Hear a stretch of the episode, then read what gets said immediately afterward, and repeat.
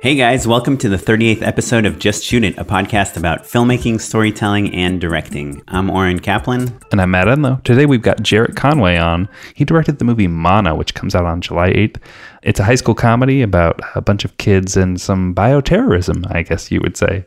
Uh, it's super funny. He's got a ton of great insight and uh, is um, a really fascinating guy to talk about. I think Jarrett is one of the most passionate filmmakers I know and uh, really great in the room. And uh, his passion is infectious. So stay tuned. But first, Oren, what have you been working on lately? Well, so my show came out today that I've been talking about, which was previously called Miss Earth, and now it's called Miss 2059. Congrats, man. Thanks. It launched, the first episode launched. If I were a listener, I would probably wait till a few episodes came out because, like I told you, the first two episodes are originally one episode, and I think it flows better. But yeah, it's been kind of, if you Google Miss 2059 and hit the news section, there's, uh, you know, a good amount of press on it. We'll see. I'm going to VidCon on Thursday. They're setting up this whole like gallery of like carnival games based on the show, and they're playing the trailer. So, I don't know. I have no perspective on whether it's good or not. Well, I watched the first episode today. I think there's a, a ton of stuff to be really proud about. And I think I was listening to our Justin Johnson episode, which will be out by the time listeners are hearing this, but Justin from Indy Mogul. And we were talking about how you are what you make and how I thought that was a really awesome concept and uh, just uh, words to live by. And it occurred to me that, Oren, you're always talking about like, oh, like I want to make like, you know, a, a, great VFX short film, and then that's going to lead to the next step in my career, and the next step in my career, and the next step in my career, blah, blah, blah. Right? We always are talking about that. And it occurred to me that you got Miss 2059 because you had these Quiznos spots that you pitched on that you decided you were going to make super VFX heavy over the top and that's how you got that job. And that's exactly what you've been talking about. Yeah, I mean, I guess so. I feel like it. I I still need to make the the thing that gets passed around like all of Hollywood, but it's like I'm close. I'm like I'm kind of like knocking on that door, but I just haven't like knocked it down yet. Sure. So so you know, success often looks like something different than what you're originally expecting, and I'm not saying like oh you've hit the ceiling, you've peaked, or something like that. But I think there is something to be said about like, you know, taking each step and saying, okay, this is the thing that I actually want to be doing. How can I make the thing that I'm working on right now more like that thing? How can I be better prepared for it? How can I prove to people that I'm the guy to do that next step project? And I know for sure if I had been given a Quiznos spot, I just would have been like, hey, let's make it funny and weird Uh, and there's no way I would have sunk a couple months worth of time into VFX to make sure that it looks super cool and then ends up going viral and then tell people about how awesome it is and then get a person who's excited about that to pitch me on a sci-fi epic show. Yeah, no, I guess I guess you're right. Today actually I was offered not offered, I was asked if I was available for a job some video with Drew Brees of the Saints, you know, quarterback of the Saints. Some I do not know, but I, I take your word for it. Some video where it's like it's introducing a competition that you can spend some time with him if you win. And so it's like the concept is like Drew and me, and me is like this generic person, and they were just gonna cast like a very generic looking guy to play me mm-hmm.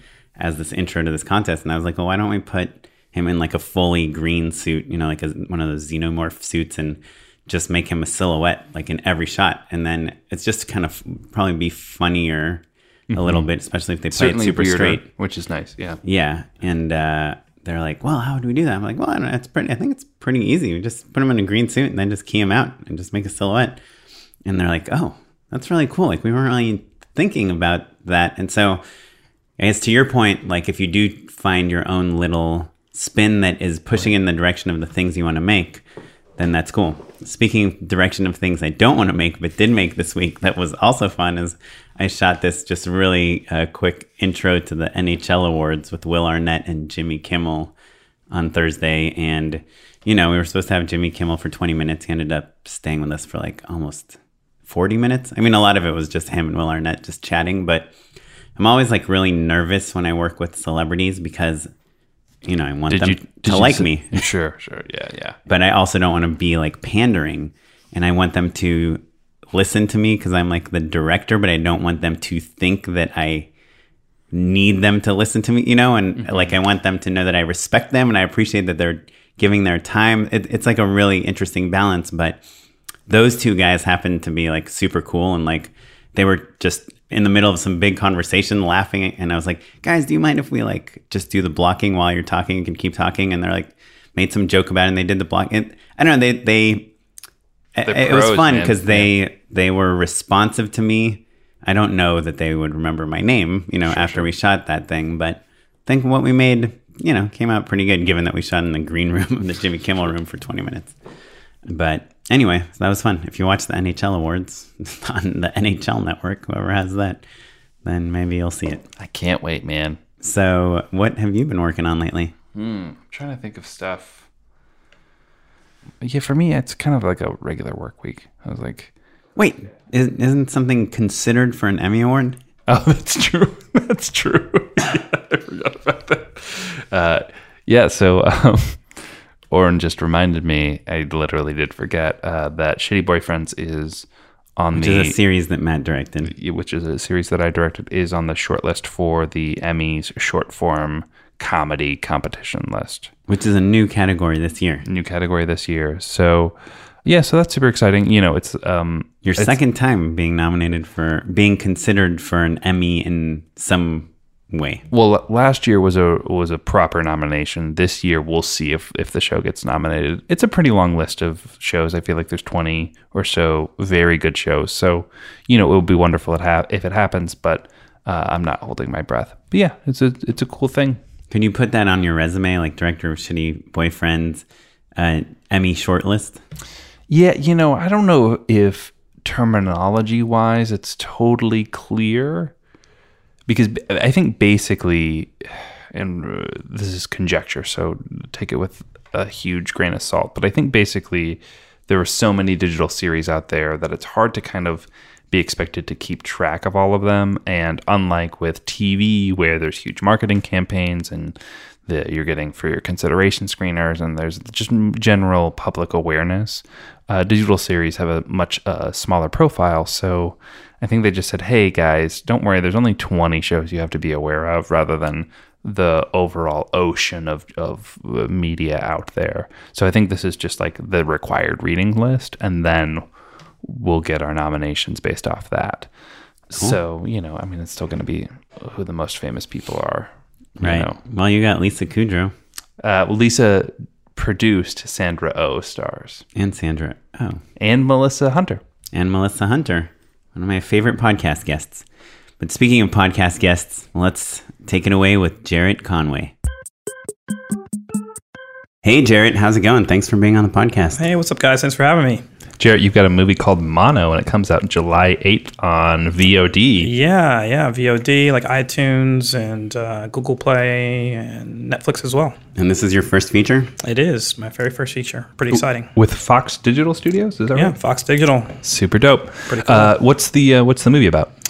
Uh, you know, it's it's a teen comedy, a little John Hughes esque. It's, it's it's basically about a bunch of outcasts that take over the school, and the cool kids get mono at an exclusive party that they can't get into. So mono spreads, and then they, they see an opportunity to um, kind of fill the power vacuum. The mono outbreak of Highland Park High was not an accident. Hey, what are you putting in Bucky's bottle? not what you think. It was a terrorist act. what was going on there, some kind of rainbow party. That's one where all the girls wear the different color lipsticks. It's like, But who were these creepsters? And why did they do such jacked up shit? We were already broken up. Mm, that's a cool idea. Reminds me of I think it's from Hitchhiker's Guide to the to the Galaxy. like all the A type personalities die because some one of them gets some some deadly virus, and and all uh, people like A type people always press the door close button on an elevator. They're the only people that press it, and so they start spreading this virus through that door close button, That's a and everyone that's joke. left is like kind of cool and relaxed. uh, fun fact: the screenwriter of Mono lives in my apartment building. Yeah, he does actually. so funny, Both Ronan. attended some of your parties. Yeah, yeah. So, so let me just jump right into the main question. How did you get Fox to pay for your first feature? You know, uh, they actually uh, they actually hired me to do this. I didn't. I did not write the script. My buddy Sev Ohanian, so shout out to Sev, really successful uh, indie producer. Who uh, I'm just going to say it, Sev. You know, he actually, you know, he went to school with me, film school, and he went off to produce films like Fruitvale Station and The Intervention. He actually produced a film called Tenured for Fox Digital Studios. And him and I hung out after Sundance, and he said, "You know what? You should take a meeting, a general meeting there." So I did, and uh, they pitched me this project. They were aware of some of the other things I had done before, and I, you know, I pitched my take on it, and there you go. And what had you done before? Like, what what's the minimum requirements to, like, let's say one of our listeners wants to direct a feature for Fox Digital. Sure. Well, I had done a series for Machinima and Lionsgate uh, called Bite Me. Uh, I did two seasons of that. Uh, That was a digital series. Yeah, it was a digital web series. Um, however, what was interesting about the second season, actually the first season as well, is they both aired on the FearNet channel, which is no longer Oh, cool. around. That was a Um, Lionsgate thing, right? Yeah, yeah. So, uh, yeah, both season one and two were online. They also aired on TV. Uh, they did a thing where they we, we did 10, 11 minute episodes for season two, and then they were repackaged as um, 522s. Oh, cool. Uh, and it got nominated for three Streamy awards and, and stuff. Oh, wow. so, so in the digital world, people knew me, and Fox Digital had seen that. so they watched the whole show.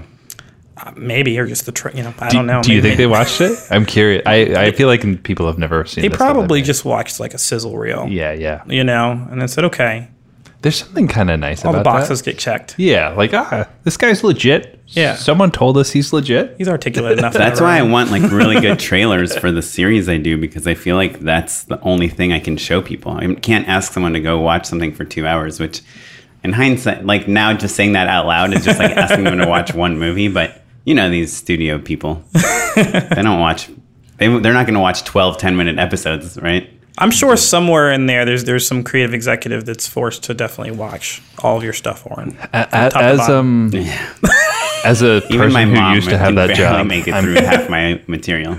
I'll, I'll be real with you guys. As a person who used to have that job, I am not certain that anyone has seen all of your stuff for sure. Yeah, Okay. no, for sure. I haven't seen all my stuff. Like, I don't think there's anyone.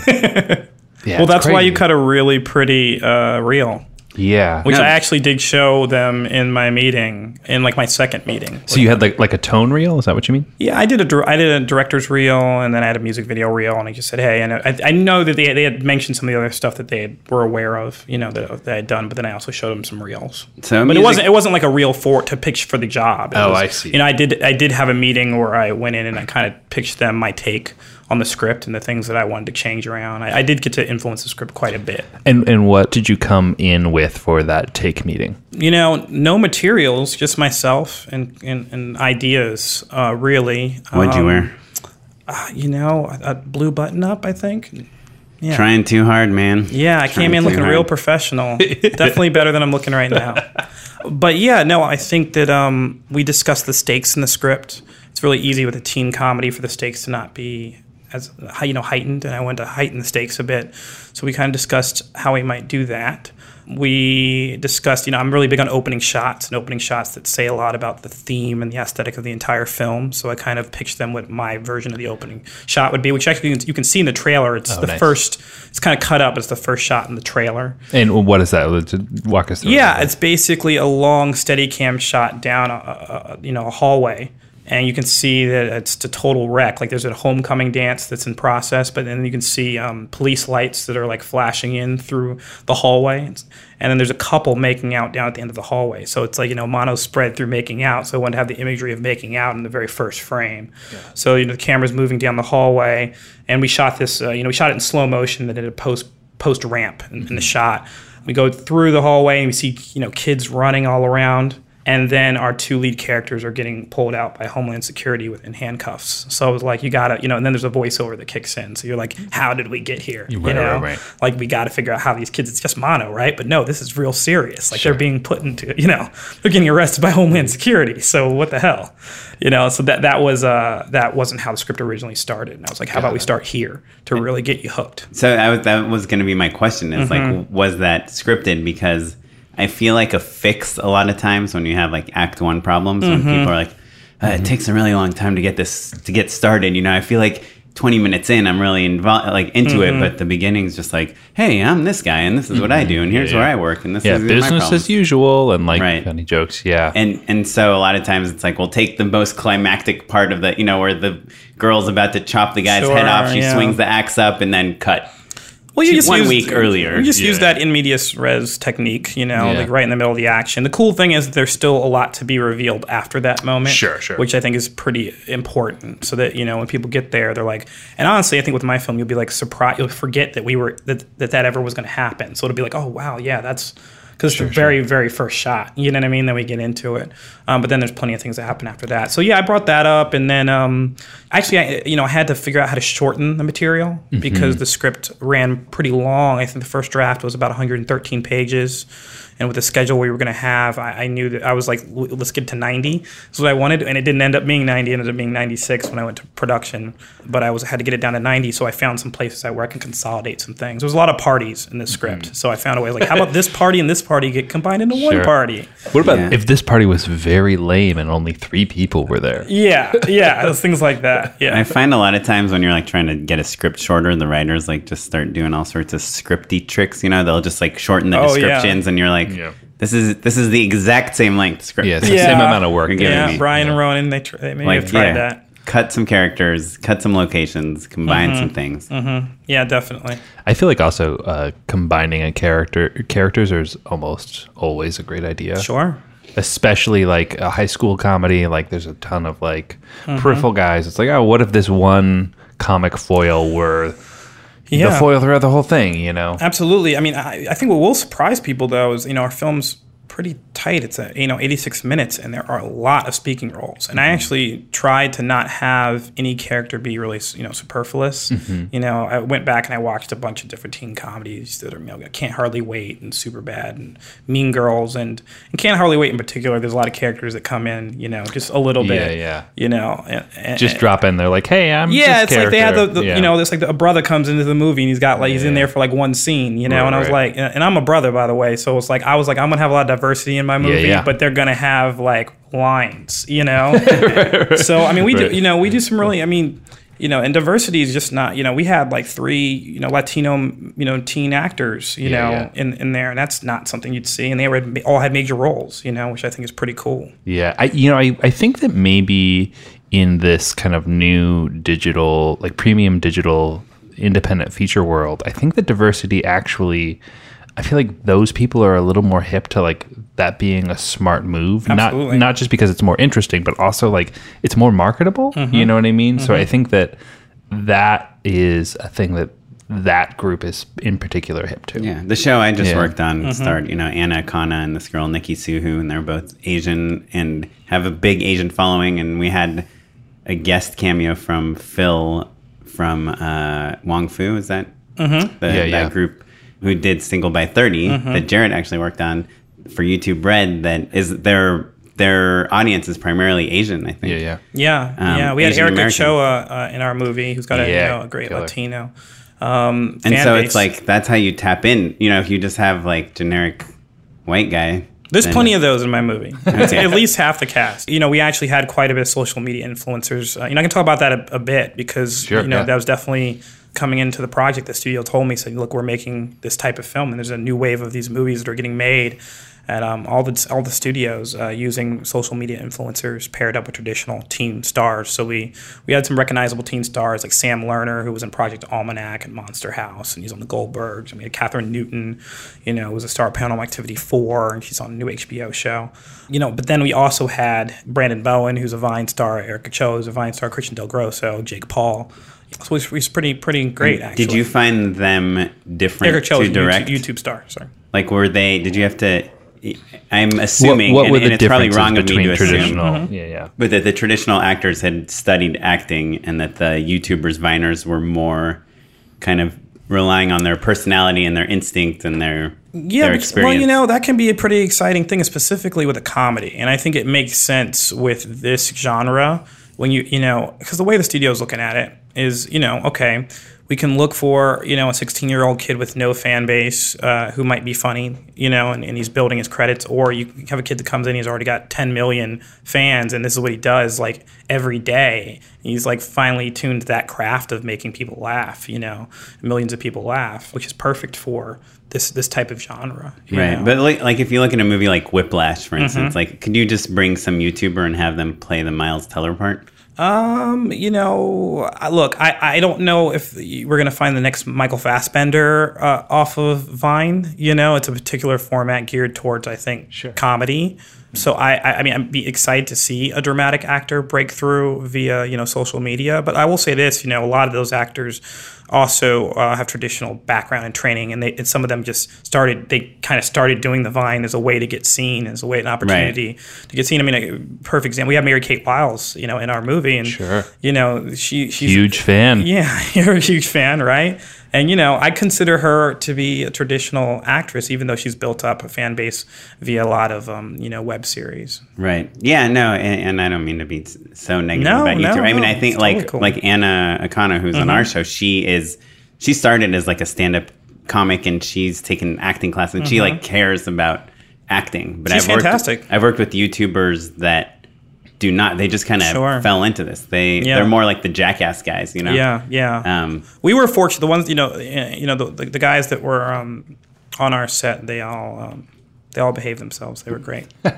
Yeah, I mean, I always I liken it to most of these vine or most of these social influencers. They're small entrepreneur, entrepreneurs, right? They're performing every single day, but they're also brand managers, social media marketers, SEO, like the community managers. They're doing all of these other things, mm-hmm. and so I think in comedy, I think it makes the most sense because you know Jim Carrey didn't like know Uta Hagen just the same way like mm-hmm. these kids don't, right? But you know, they're 20 years old. Who fucking cares? I don't know. Jim Carrey probably knew Uta Hagen. Now, now he does. He was just a stand-up comic. You know what I mean? Like, mm-hmm. and when I say just a stand-up comic, that's not to be derisive, but uh, what I'm saying is that, you know, maybe these kids aren't groundlings, which is a, a, probably a, a better comparison or a more apt comparison, but they Right. are hitting stage time via Vine the same way.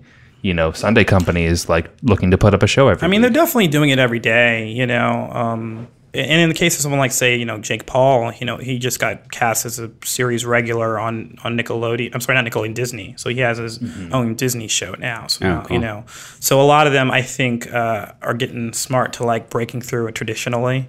Um, and these movies could be stepping stones for that. Yeah. I guess my analysis on my kind of realization I had this year about like YouTube performers versus like the kind of the social media Sure. performers versus the traditional dramatic performers mm-hmm. is that social media encourages you to kind of wear your heart on your sleeve, be super transparent. Hey, I'm mm-hmm. coming out. Hey, mm-hmm. I really want to tell you how I feel today. Hey, you know, I, it's all about sharing the truth. And drama, it's all about like what you don't say, you know? It's all about subtext. It's like doing one thing and meaning another thing. Um, and so it's kind of like it, the opposite type of performance. And, and there, there's something hard about getting people that are just so used to like saying what they think to say the opposite of what they think. you well, know? you know, I, I mean, look, that's like, that's my job as the director to come in there and work with all these different ingredients and see how they work. And and what's cool, especially with the comedy, is sometimes you want to have you know characters that come in and that are broader in their style of comedy. You know, so we, especially when we have such a large cast. So that's what's kind of exciting about it.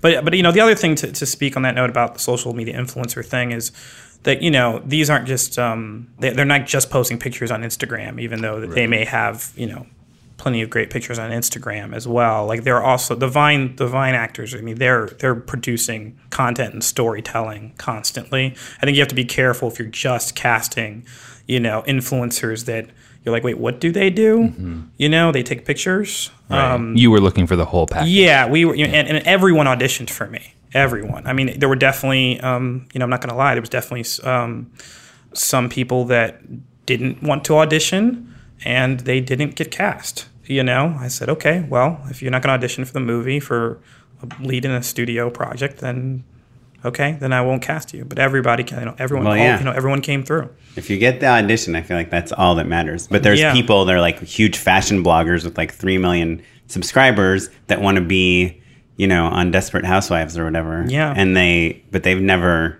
studied acting. They've just gone on camera and they're really, you know, charismatic and they're really good at speaking to people, but Mm-hmm. they're not good at embodying a character Mm-hmm. necessarily. We Sure. did chemistry reads as well. You know, we did chemistry reads as well, and there were definitely people with, you know, I mean, most of my cast have those level. They have millions and millions of fans, and they were just very humble and came in and, and just wanted to, just wanted to make a good movie. They really enjoyed the script and they wanted to make a good movie. I mean, you, you don't uh, uh, build that sort of fan base if you're not a tenacious, intelligent person. And so some people know that that's not necessarily the path that they want to go down. And some people know that, you know, it's about the work, right?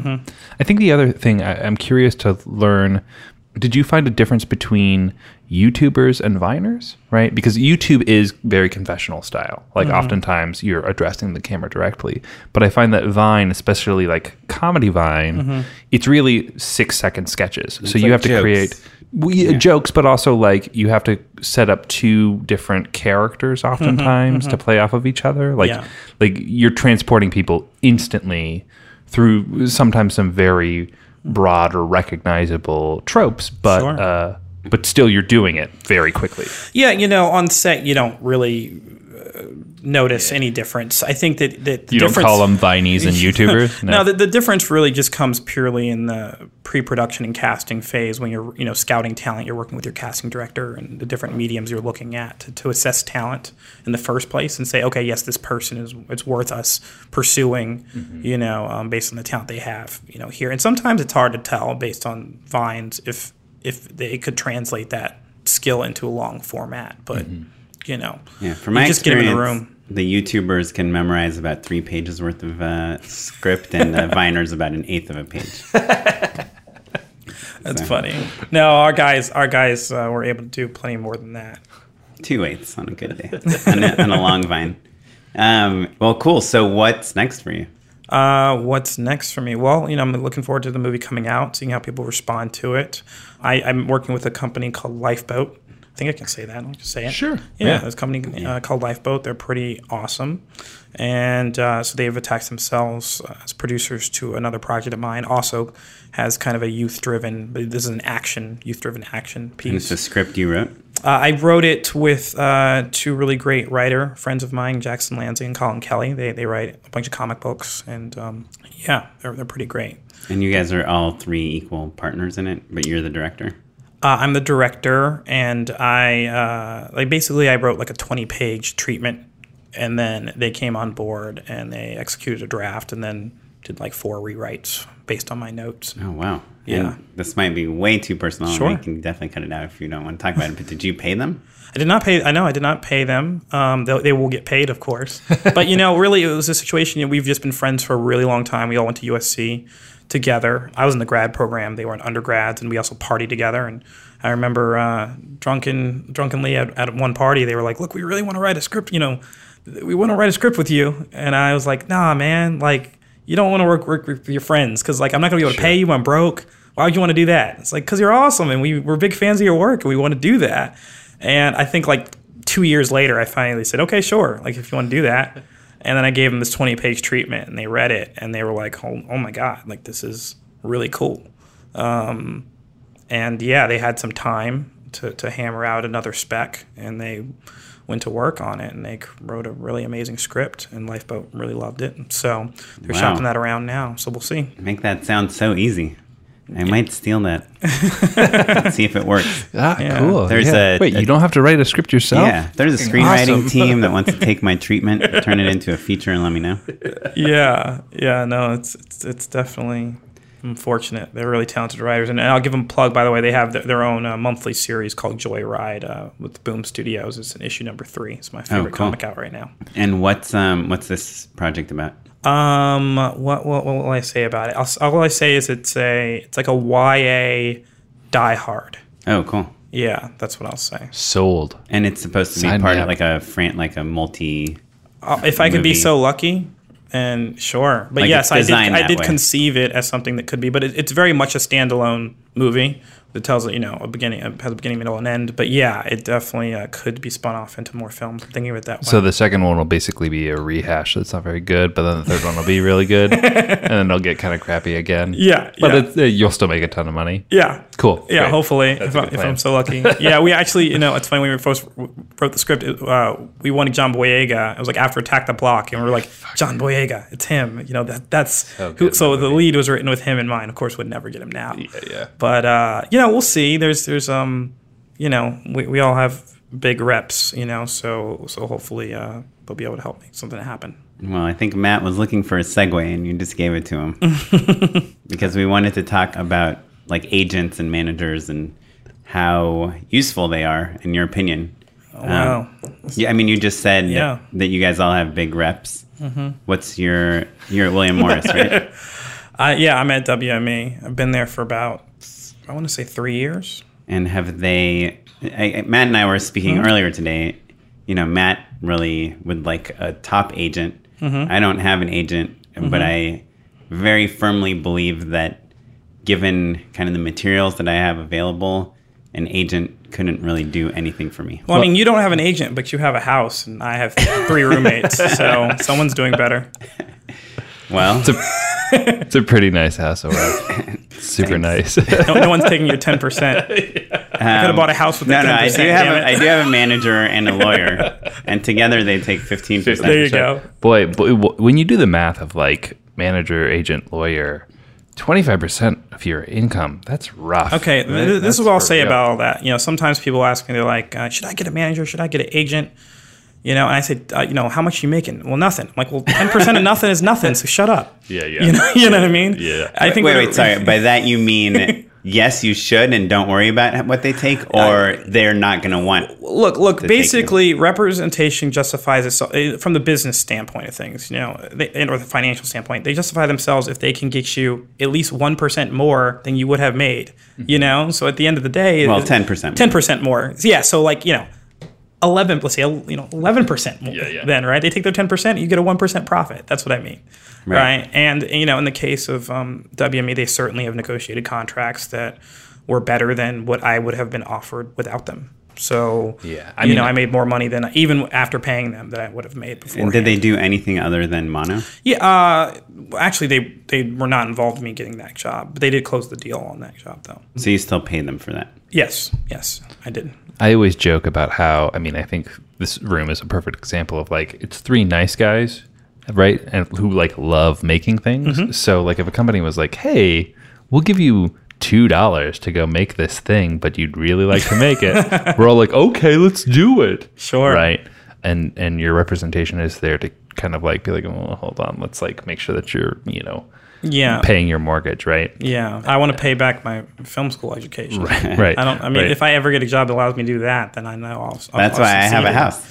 Yeah, I didn't go to film school. Yeah, but you know, just Pretty to speak to speak more about the reps thing, because you know, I, I you know I, I got a manager out of out, you know when I right out of school. I'm I'm not currently with that management company anymore, but we're still good friends. And then uh, actually, the guys that I was talking about, Jackson Lanzing and Collin Kelly, are part of the reasons why I got signed to WME. Because uh, they were they had a, an agent there that was looking for some clients in the digital division, and I had done Bite Me, and that led to me getting signed there. And actually, that agent is no longer there; he is now an executive at Full Screen. But you know so i got signed to wme and then it was like can you create a project? So i created this project that went out digitally and i had tim kring who created heroes attached and that's one of those things like i couldn't get access to tim kring. Couldn't get access to creative heroes without wme but he's a client and he liked my pitch book and you know they were like yeah jerry we sent it to you know timur bekmambetov and we sent it to ridley scott and we sent it to tim next thing it's like okay go to, the, go to tim kring's set and he's he's going to be you know on set with you know Kiefer Sutherland. So I go to Santa Monica and he's like doing a what was that show? It's a Touch, I think it was called. Yeah, the yeah. second Yeah, season. Touch, yeah. And I was there sitting watching the premiere be filmed with Tim Kring looking through my booklet, my pitch book for for an idea that I had. Yeah, yeah. You're like in between takes, like oh, Yeah, and like out. Maria Yeah. Bello's there, and Ke- Kiefer Sutherland, and you know we have a little meeting on set, and he's like, "Oh, cool, I want to do this. How do how do we make this happen?" And I'm like, you know, like that's why it's good to It was have a show or a movie? Yeah, well, it was a digital series that I would have directed when, and it would have been involved in like writing. And actually, so what ended up happening is it, it didn't sell digitally, and that was about a year process. And then some TV networks got wind of it, and we sold it as a television show. And then my team expanded at WME and I got TV reps. Uh, so CW bought it in 2013. It was developed, but then ultimately didn't get filmed as a pilot.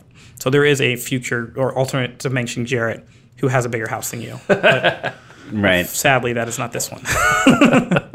Yeah. It's Yeah. Not, the size does not matter. Yeah. I, I mean, I, I think the, the the universal wisdom is like, don't worry about representation until it's time that you actually need them. They'll they'll knock on your door They'll when knock. it's ready, right? yeah, they'll, they'll, they'll knock. Well, I had. I'm, I apologize if I, I've talked about this on the No, podcast it's fine. before, but Jarrett says it's fine because he's never listened to the podcast before. Um, but I, You should check it out. It's pretty good. so I made this movie. Right, my first feature I got. I definitely uh, will not listen to this one. I hate the sound of my own voice. I got uh, repped off that movie at Anonymous Content as they were my managers, and I was kind of trying to pitch them ideas and trying to get them involved in my projects. And I was shooting this thing for Disney at the time, and you know, trying to get them to come visit the set and just be involved in my career. And they just had kind of way more interesting clients, I think, at the time. Sure. And so I, my lawyer, who's the one that hooked me up with them in the first place, I was like complaining to him. It's like I keep calling them, I keep telling them to come to set, I keep like sending them mm-hmm, ideas, and they're mm-hmm. just like barely ever call me back. Like, what's the deal? And he said, you know, come to my office, let's talk. So I go to his office, and he's like, look, you got to think of your your managers as salespeople. like you give them content and they sell it. Without you giving them material, they're sure they can add, they can like forward you a script that nobody else in town wanted, you know, mm-hmm, but it's mm-hmm. not going to be good. But unless you have material to give them, you're giving them, you know, tr- treatments, pitch decks, new reels, like ideas for things that they can't do anything for you. And Yeah, yeah. I mean, it, it. Look, it's so tricky. It's one of those things where it's like, it's, look, passion is what's important. Passion from you and passion from them, and it's got to be kind of a two-way partnership. And I was fortunate when I first got there. I had a very, very passionate, you know, agent. He was a new agent, Sure. but big agency, and I gave him something, and he was like, "Yes," and he went off with it immediately. And, and fortunately, many of my pitch books, they were like, "Yes, we like this too," and they, you know, and then there were times when they were like, "We don't like this." Yeah, well, pe- people talk about the honeymoon phase, right? Yeah. So when you first sign, if you've got some like some nitro, here you go. This is the thing. Go sell it. Yeah. You just made that relationship. You know, like in a real relationship, people are just so excited and ready to go for it, Mm-hmm. and that really sets the tone for the future of your relationship with that company, right? But I think kind of what you're Sure. saying that is the same thing I'm saying is that I didn't really have any pitch books. I just had like ideas. Yeah, yeah, yeah, yeah. I think you need more than that. You have to try to visualize it. It, it needs to practically be sold already, which is what I did. I'm fortunate that I have, you know, a graphic designer and, and VFX company that I've that I've, I've worked with, and I've known these guys since we were like 15 years old. So if you're interested, you can check out you know, chargefield.com. You can check them out. But they've worked with me for several years, and they put together my pitch books and, and such. So I'll write them up. We'll you know make a Google Doc, and I'll write everything up, and then I'll pull images from the internet, and we'll talk about what it should look like, and put something really sexy together that practically looks like it's already made. You mm-hmm. know. Do you have any examples that we can maybe share with our listeners? You know, if you go to if you go to Chargefield and you look at like a lot, that you'll see a lot of things that they've done for me there. Like, um, but I don't actually have any of those pitch books, unfortunately, out. Could I pull some of their photos and share them with the viewers on our site? Yeah, sure. Cool. All right. Yeah, yeah, Then check out the show notes, everybody. yeah, yeah. I could definitely show you some of that. But look, you know, one one thing that look the the project that I had uh, have with Lifeboat right now. You know, um, I definitely had challenge. It was cha- tried to get that mobilized before, and you know, you have to believe in your work. You know what I mm-hmm. mean? So I said this is a great script, and it doesn't matter whether so and so thinks it's good or not. I'm just going to keep sending it out until someone thinks it's good. You know, and, and I was fortunate that. And you really thought it was good. I knew it was good. I mean, I know it's good. It mm-hmm. is good. That that's what I want to talk about for You real know? right there. That Yeah. that's what I love about Jarrett. yeah. Is like I feel like you maybe maybe more than any other director I know, like your your confidence in your ability when when you walked in when you know something is good, mm-hmm. you're not shy about saying so, right? And that uh, to me. When Oren asked, like, "Oh, like, how did you get mono?" or like, "How did you get this other project off off the ground?" That's the answer, right? Like, mm-hmm. you know, it's fucking awesome, and you're not shy to say about it. Say that. Yeah, I mean, look, you know, with all this, it's about. I mean, being a director is just about having a vision, you know, and, and there's probably multiple visions that could make a good project. But I think you know, tying in a little bit to getting mono, is like you, you walk into the room because you know I did have to go to the Fox lot and sit in a boardroom with a bunch of exec- executives, and that can be intimidating. But I am not intimidated when I go and onto these lots. Like I've been in a lot of boardrooms, and I know what I'm talking about, and I know I, what I want to do. You know, and I just go in there and I say, "This is how we're going to do it. We're going to shoot it, you know, at 120 frames per second on a steady cam. We're going to do it just like this, and the lights are going to be coming from here and here." And I, I paint the picture like this is how we're going to do it. And what if they say, oh, you know, we kind of imagined it being like a little bit more like handheld, like uh, gritty, you know, Oh, they- doc they've- style? They've never What would said you that. say? Uh, I said, well, maybe your version of the movie will look like that, but my version of the movie is going to look like a steady cam at 120 frames per second with lights coming in like that because I'm directing it. and, and to be real though, like that's all they want. Yeah. They just want someone to be like, hey, this is exactly how to make it good. yeah. And they, yeah. they really all they want is like for it to be good. And yeah, they're gonna like maybe make some suggestions here or there, Sure. but like I think most executives think that they're very good about supporting a person's vision. I mean, it's a pro. It's it, it's it's definitely collaborative to some extent. Sure. You know, I mean, some of the executives at Fox Digital have been directors themselves. You know, so they had ideas and they said, well, you could do it this way, and but ultimately they said, you know, these are suggestions. You know, they, they really did stay off my back. You know, on set, and they let me shoot it the way I wanted to shoot it. Sometimes they would encourage me to shoot it again. You know, we we did a lot of like really long oneers mm-hmm. in the movie and on this type of schedule, which maybe you haven't gotten into, but on this type of schedule, you will be surprised that we attempted to do some of the shots that we did do. how many days did you shoot mono in? Uh, 14. Fourteen. God damn. Four, 14 days. 14 days, cool. That's Yeah. almost two weeks. Yeah, yeah. It was, it was, uh, it was across three weeks. It was like five, five, and four. And it's just like, really, couldn't you give me like one more? Like I Yes. tried to, I was like, just give me one more day. Like, Yeah, yeah. I definitely begged for it, but no, I didn't. Did no reshoots or pickups or B roll? No, um, we we stole a camera and and shot the outside of a hospital, and like Mm-hmm. like I- ex- like establishing yeah, shots. yeah, we did that on one day. Did one you other use any stock footage in your cut? Nope. No, there was stock footage. I think in the edit, and then I was like, "Well, we're not. We can't pay for that stock footage." So I was like, "Okay, well, It's cheaper to steal a camera. I guess I'll go get a camera and I'll go shoot a hospital, which was better anyway. you know, yeah. ultimately doing it that way. Yeah, So but I- that's challenging. Yeah, I have this meeting with this company called Dichotomy. Have you guys heard of them? Next week, I guess someone that was like part of that Paramount film, like I think the low budget film division, like Insurge.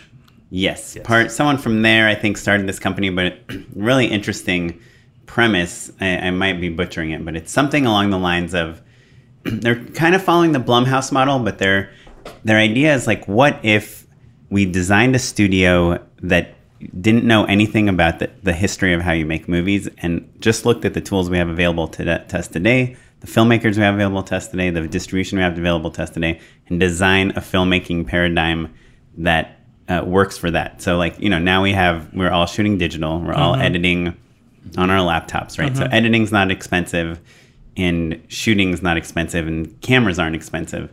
So, given that, they, they're basically trying to do, I think, I think they're doing like $3 million movies, maybe three or four million, let's say four million. And they will give you like three million to shoot for 20 days. Then you have like a month to edit. And then they give you a million dollars to shoot for another five days to basically fix everything that's wrong with the movie. Wow. And that's just every movie. That's, That's the just model. the plan. And Uh-huh. and so they schedule the cast. Everyone is like scheduled for those like Yeah, the sh- yeah. the main shoot and the reshoot or pickups. Um, and you know, I, I'm friends with a DP that did like crazy. Uh, if you guys have seen that movie, it did really well, and that's how they shot that movie too. They'd shoot some scenes, they'd edit it, they'd shoot more scenes, they'd edit, see what's working, what's not working, and it's like always been my dream to like, y- you know, because because like what you're saying, like you're shooting this thing and that you you shoot this whole movie, you have 14 days, and then you have to edit it, and then like things aren't working, and you're like trying to steal cameras and trying to get exterior shots and trying to bring Mm-hmm. And the you- end of the movie to the and you finally know what you would have done to Right. make it work. Yeah. And so, what if you build the whole filmmaking model to be based around? We know we're going to make mistakes in Mm-hmm. production. Let's build in the, the fix it time. So I thought I thought it's really interesting. Yeah. Yeah. Yeah, I think I think with you know, you just have to embrace whatever you're because you're not gonna you're not gonna say no. You know what I mean? Studio, it's an opportunity to work on the Fox lot. I was like, I got an opportunity to make my first movie on the Fox lot. I hired my best friend, who was you know my editor. Did you guys shoot on the on the lot? Um, no, there. I mean, there was nothing that was no, no. We we shot mostly in the valley, some stuff downtown, but you know there were a lot of locations. Honestly, I think Yeah. people would be surprised by how many locations we had. And it's all location work. It's like there's no stage work at all. You- There, you know, there was a stage, uh, kind of a stage, like stage downtown. It wasn't really. It's more like a set. It's like a hospital set and some Oh, okay. things. You know, Wait, which one is that? I think I, I think I know the one you're talking about. I can't remember the name yeah, of it. I Center can't remember. City. it. You you That's, park. that sounds Central right. City. Well, there's Studios there's are- center stage, but Yeah. the, but the, you park underneath everything, and it's just like a warehouse that looks like a I believe. hospital. Yeah, I think that's right. Yeah, I think that there's like I think they're condemned now. I'm not sure. It's real creepy though. uh, a little mean, it's- creepy. It you wasn't know. not not the way we lit it. You know, when we were doing our scenes, it wasn't particularly creepy. Yeah, but you could But we, imagine but we it was ended up, haunted. you know, using yeah, we shot like a a couple of things there. We also shot at uh, Earth Two Comic Books, which is uh, there's an Earth Two down the street from me. It's my local comic store, and we, you know, I got to know the, the owner there, and we shot at his Northridge location. Uh, and those, that was the location. I was like, we have to get that. That was actually one of the things that I changed in the script because there's a scene where a guy uh, gets dumped by his girlfriend very early on, and it was originally just in like a park. And I just didn't feel like the park location said anything about the internal state of the character. I said, how can we, you know, because really it was about the, you know, this distinction of like he's not growing up and he's you know, mm-hmm. a little bit too juvenile. And so I was like, how can I surround him with something that's you know speaks to his character in, in, in that moment? So we picked a comic book store and we made like custom comic books with like with actually I had like a superhero getting kissed on one of them in the background because I was again trying to plant like kissing for Mono like anywhere I could. And we made a fake V for Vendetta called W for War that makes an appearance in there, and it actually plays into thematically into the movie as well. Because there, if you know anything about V for Vendetta, there was a disease in that movie that was essential to like the plot of the movie, and it plays in at a very specific plot point in our story. So there's a lot of little Easter eggs if anyone's a nerd and they're they care to pay attention. I wish you guys could see the grin on Jarrett's face. yeah, I'm like so It's like happy so- with myself. like, It's proud so excellent. It's Yeah. like the best. No, of- I think that's no- super awesome. No, it's so awesome. And I think like one of the y- you know as a director, sometimes it's hard to see what work we do specifically. But Mm-hmm. I think like picking locations, at least in my experience, I'm the only one that like really cares about locations. yeah. Mm-hmm. I mean, yeah, the the producer designer just wants it. Like the producers want to know, like, is there parking? Like, What- what's the yeah, power situation? Or is it easy? Like, what's wrong know? with this house? Okay, here's another house. What's wrong with this mm-hmm. house? Yeah. Like, that house Yeah, sucks. what's wrong with it? this place? It's small. It's ugly. It's there's nowhere to put lights. And and it's like when you find this great location, it's like mm-hmm. such a big deal, and the producers don't care. Production designers, I mean, a lot of times they just want to build sets. You know? yeah, yeah. I mean, I'm, I'm really big on like I said, you know, every department and every element, every decision you make should be furthering the story and the character. So I remember, um, you know, because the, you know thematically the movie is also about power. Really, is what it's about ultimately. Uh, we were looking, you know, I was looking for ways to elevate a particular character in the frame. So when I was looking at the houses, I was looking for like these opulent staircases, and I was like, he mm-hmm. needs to be, you know, up here giving his like speech to his like disciples. And we found like one house that even though it had like a Spanish villa exterior, which I wasn't crazy about, it had mm-hmm. the staircase. And I was like, this is an important moment, and I know I can shoot it like this. And I was like, okay, that's why we're picking this location because it has a bal- and it also has a balcony where I can have him again speaking down to everyone. So that's actually in the trailer a little bit. You'll see there's a scene where the guy is on a megaphone and there's some people down below cheering, and I knew I wanted that. To, you know, visually, I needed that. So, you know, that's how you choose your locations, at least for me. And do you have uh like having like you just finished up everything, right? You're totally done. Mm-hmm. Do you have any like tips that you would give to Jarrett from a year ago, like going into mono? Oh wow, going into mono. Give, give a year ago, Jarrett. Mm-hmm. Yeah, like directing tips, right? direct directing tips are just just you know and any any nuggets of information whether it's like oh expect this or fight for that or mm-hmm. you know mm-hmm. don't be surprised when this happens when Donald Trump is the presumptive candidate or nominee. Um, Yeah, you know, I, look, I got pretty pretty lucky with this movie. I think uh, there were a lot of battles to be fought and a lot of compromises, but I think I ultimately won a lot of the battles I wanted to win, and I and, and the and some of the and I lost some that I, I I'm glad I lost as well. And I think that's one of the things I would tell myself is that you know you know fight as many battles as you can but understand that sometimes when you when something bad happens or it appears to be bad at the time you didn't get something or that you wanted uh, that just means that something better may come along, and you'll be like, "Thank God I didn't get that thing that I wanted because now I got this instead, and it made it better." And that happens like through every like aspect from casting. I mean, we we definitely had actors that we cast that dropped out, and then we got better actors.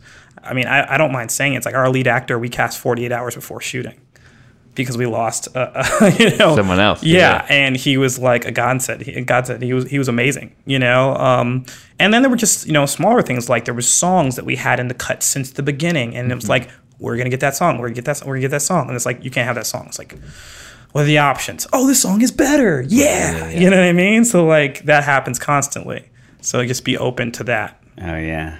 I to me it's funny because with the with the songs I always feel like you just so fall in love with it your temp music and your temp color and your temp everything. Oh, yeah.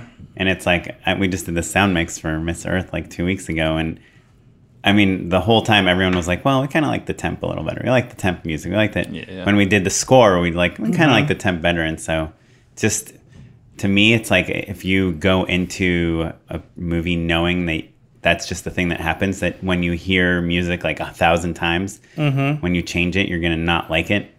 Like uh, I don't know. I'm really big on just like playing stuff for other people and seeing and having them, Mm-hmm. you know, kind of give their feedback, and then you can kind of get out of your head a little bit.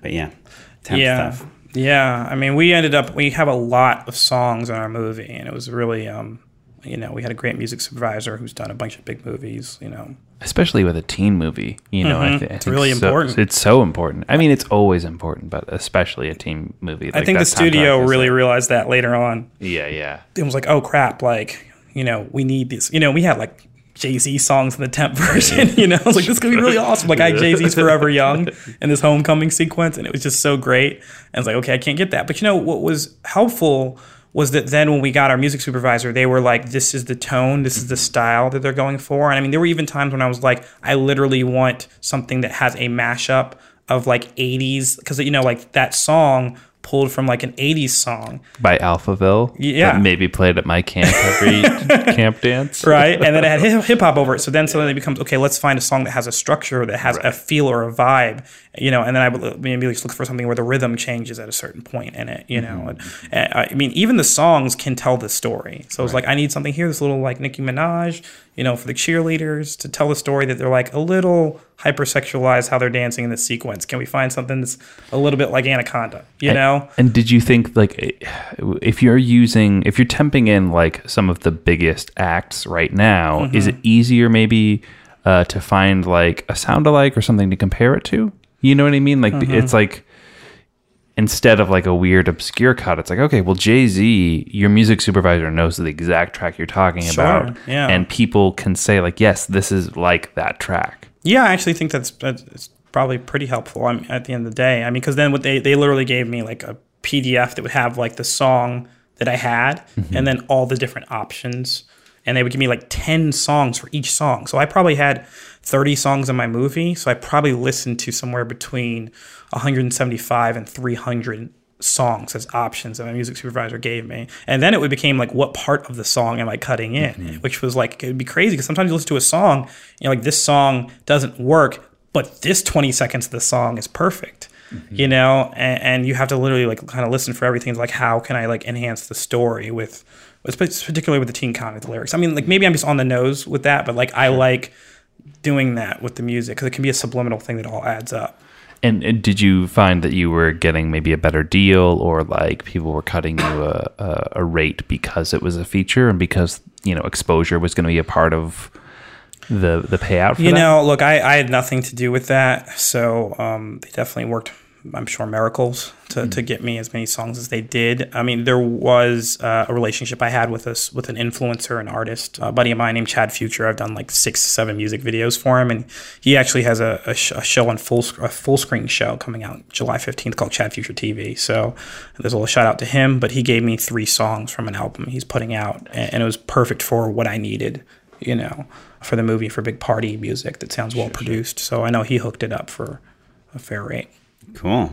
Well, I think it might be that time. Yeah, I think it is. so, Jarrett, how can we find out more about Mono? Yeah, um, you know, you actually can pre-order the film now uh, if you're excited about it at monothefilm.com. Follow us on Instagram at uh, Mono Movie, and uh, on Twitter it is Mono the Movie. So uh, also, um, I believe it's Mono Movie on Facebook as well. Cool. Well, before we end, we're gonna we do a segment called Unpaid endorsements. So my unpaid endorsement is for the director's commentary on Beginners, the movie, which is a Mike Mills movie. Uh, listeners may remember that I was an intern for the Directors Bureau, which was Mike Mills's commercial and music video production company, along with Roman Coppola and a handful of other people. So I've always, always looked up to him, and for whatever reason, was like a little nervous about listening to the listening to the commentary, just because I was a narcissist and like was like worried that somehow he was going to be like, oh, I had a stupid intern once upon a time, which is utterly idiotic, and I know that. But for whatever reason, I just didn't listen to it for a long time. And I just uh, listened to it the other night. It's incredible. It's like so good, and it reminds you of how wonderful that that movie is, and more importantly, uh, reminded me of kind of the fundamentals of the sort of director that I want to be. You know, he takes a very holistic approach to filmmaking and story and, and how to work with actors and how to work with camera. And the thing that really struck me that he talks about a lot throughout the whole film is that most of the time they're shooting with one kino and one other like light out of the window. Most of the movie is lit globally, so you can point the camera wherever and it's going to be safe.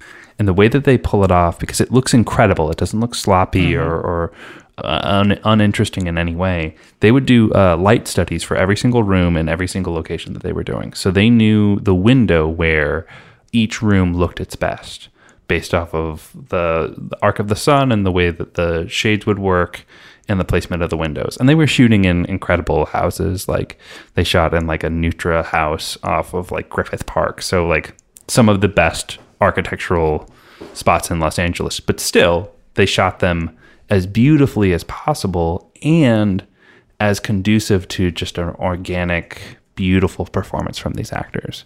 So, you know, you bring actors into a space and they're they see a camera and like two or three other people, a very small crew. They kept a small crew the whole time and like one or two lights and you just feel like you're that person and you're just in the moment.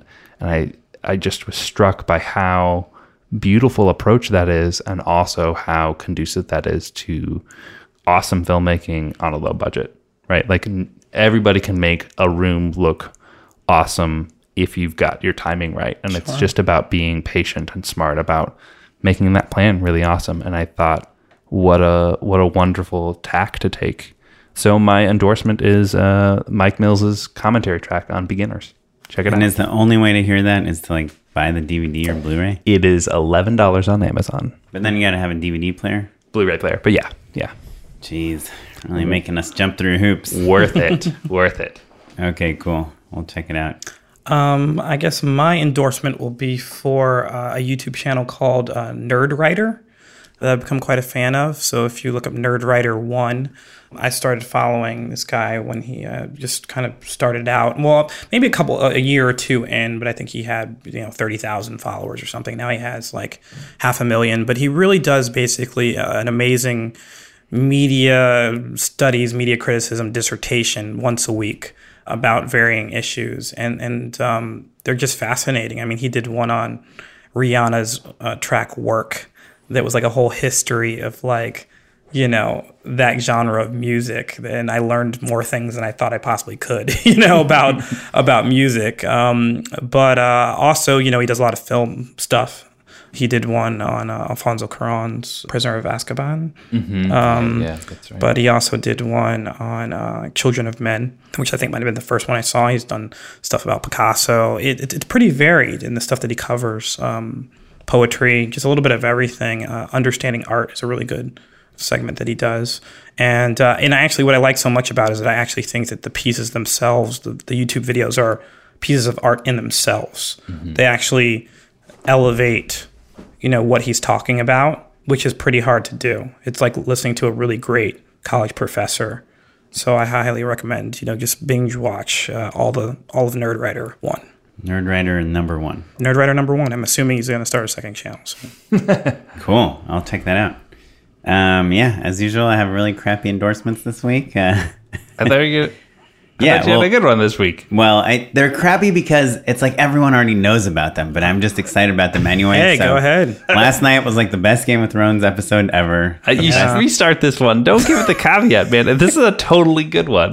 no, everyone, everyone that is us that would listen to this podcast has probably already watched that episode and been like, "How the hell did they get those horses to crash into each other?" I think you, genuinely, I think you were underestimating. I, I will say this: the two people who have talked to me about that episode are in this room right now. Oh, really? Well, I was at Sawhorse yesterday where Jarrett was, and I just stuck my head out the door of the editing bay, and I was like, "Anyone see Game of Thrones last night?" And like everyone like erupted, like, "Holy shit!" Yeah, it's crazy." E- Everyone did see it, but did they like look up the, the behind the scenes video to learn how to do the VFX? that's what I'm saying. That's I don't know, the but- that's the Oren Kaplan extra. I actually like emailed this VFX house that I know, and I was like, "Did you guys see that episode last night? Were those horses real? Like, what is going on?" And then they they're the ones that are like, "Here's two behind the scenes videos." So, we'll we'll post. I mean, this episode came out yesterday, so these behind the scenes videos came out today.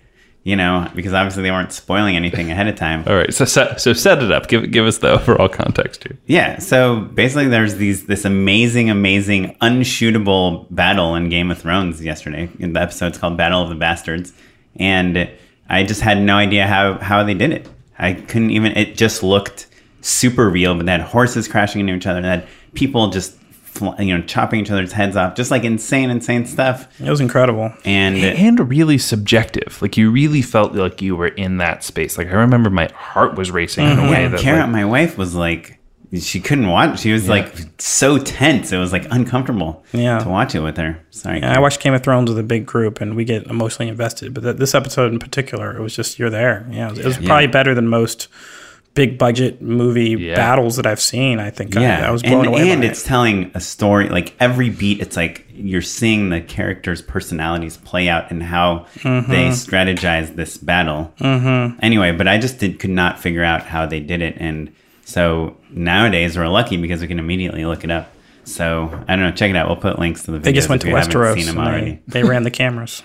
Yeah. it's a documentary. Um, they, other just- thing I they did- shot at Magic Hour. right? Yeah. they did some time studies. the other thing I just watched that everyone has already seen, but it was the first time I watched it, and I was like really impressed and intrigued was Lemonade. Have you guys seen that? I The still haven't watched I Lemonade. it yet. Some, It's, some um, someone has told me that I must watch Lemonade. So it's not on will watch it. HBO Go, which is why it's hard to watch because I think Beyonce had some deal with HBO where it's like only airs like live, you know. Mm. But it is on my Time Warner on demand, so that's where I watched it, and it's like it- it's also it's like a work of art. It's you know it's about her. So I, I don't know. I didn't know any of this stuff really in detail, but Jay Z cheated on Beyonce. Supposedly. with nah, I think it's pretty much a fact with his partner's ex-wife, who's like a fashion designer. I forget her name. Anyway, It's uh, Becky. but uh, she made this. I mean, it's very literal. It's not like a metaphor of like, oh, you know, I my heart was broken and I have gone on this journey. She's like, you came home at 3 a.m. Like those are like literally the lyrics of her Wow. songs. And you lied to me and you cheated on. Like, how do you think that made me feel? Like, fuck you, fuck you. Like, it's just it's cra- It's crazy how now they're married and it's it's a, it's her journey of uh, suspicion of her husband and then the realization that he's cheating on her and then her anger and then her rebellious period and then her coping and then her refocusing on her priorities and her family and her daughter and and how she overcame it and it's all done it's a, a bunch of different directors a bunch of different dps and it's like it's powerful it's like an hour Channel your pain video. into art. I think that's what artists do. So Yeah, but you don't expect like, you know, the biggest pop singer, you know, in America. maybe that was the deal. It was like, Be so look, Jay. I'm gonna have to make an album about this, Right, right, right? If, like, like that's the deal. And he's like, okay, like, Yeah, I think so. So yeah, okay, so it's do what you weird from from that, and that I think that's kind of what most people think. Like, hey, this is how I'm going to get back at you. I'm going to put all my feelings on the line. But regardless, her opening up like that, putting all her feelings out there, and dedicating like I don't know half a year to that process in an artistic way is just really impressive. Like, you don't need to know really anything. You just watch it, and it's an experience. This is a very stupid thing to say, but Why is would- it called lemonade? No, no. I would love it. I would love it if Beyonce went back to acting and did like a straight up like Will Ferrell comedy again. Like she she did uh Austin Powers three. Or- Gold Yeah. member. Yeah. yeah, And She did a hip hopera on MTV back in the day. and I've always found her to be like like a super like funny person. Like like that the same thing that like makes her so like fierce and like intense. Like if you channel it into like Ron Burgundy style like sass and arrogance and bravado, I think is so funny. So I just I I would love it for Beyonce to do like just a stupid Adam McKay comedy. It, it would be You incredible. hear that Beyonce, seems- Matt Enlow would like to direct you. yeah. Yes, absolutely. She definitely seems like someone that makes fun of herself. I don't know. She's, I think she's so funny. Yeah. yeah, she's great. So I'm saying that Beyonce can do everything, basically, Yeah. She can make lemons into, to, to Anchorman 3. yeah, into music videos. Okay, cool. Well, uh, Jarrett, we how can we find you? We know about the movie. Uh, yeah, you can find me on Instagram, jcon, and uh, conartistpictures.com. It's my website. Oh, cool. And you're on Twitter as well. Is that your thing or no? Yeah, I'm on Twitter as well, Jarrett Conway. Well, thanks for hanging out with us, man. If you want to find out more about the show, you can follow us on Twitter at Just Shoot It Pod or check out all the show notes. All the stuff that we talked about will be there at just shoot justshootitpodcast.com. Uh, you can find me at Mr. Matt Enlow. And me at Smitey Pyleg. I'm uh, apologize. I'm probably gonna just promote the my show. It just came out today. Congrats, Uh. Too much on Twitter, and then I'll not post anything again for like six months. Cool. Well, So so enjoy that, everyone, and like you know, every once in a while, something else maybe. I don't know. I have very funny jokes. Totally enjoy those. Yeah, no, Matt posts nice, thing, interesting. Yeah, things. yeah. I brag about myself too much too. Um, but anyway, this episode was edited by Eric Capo. Thanks, Eric. Music was by Steve Combs. Take it away, Steve. Bye.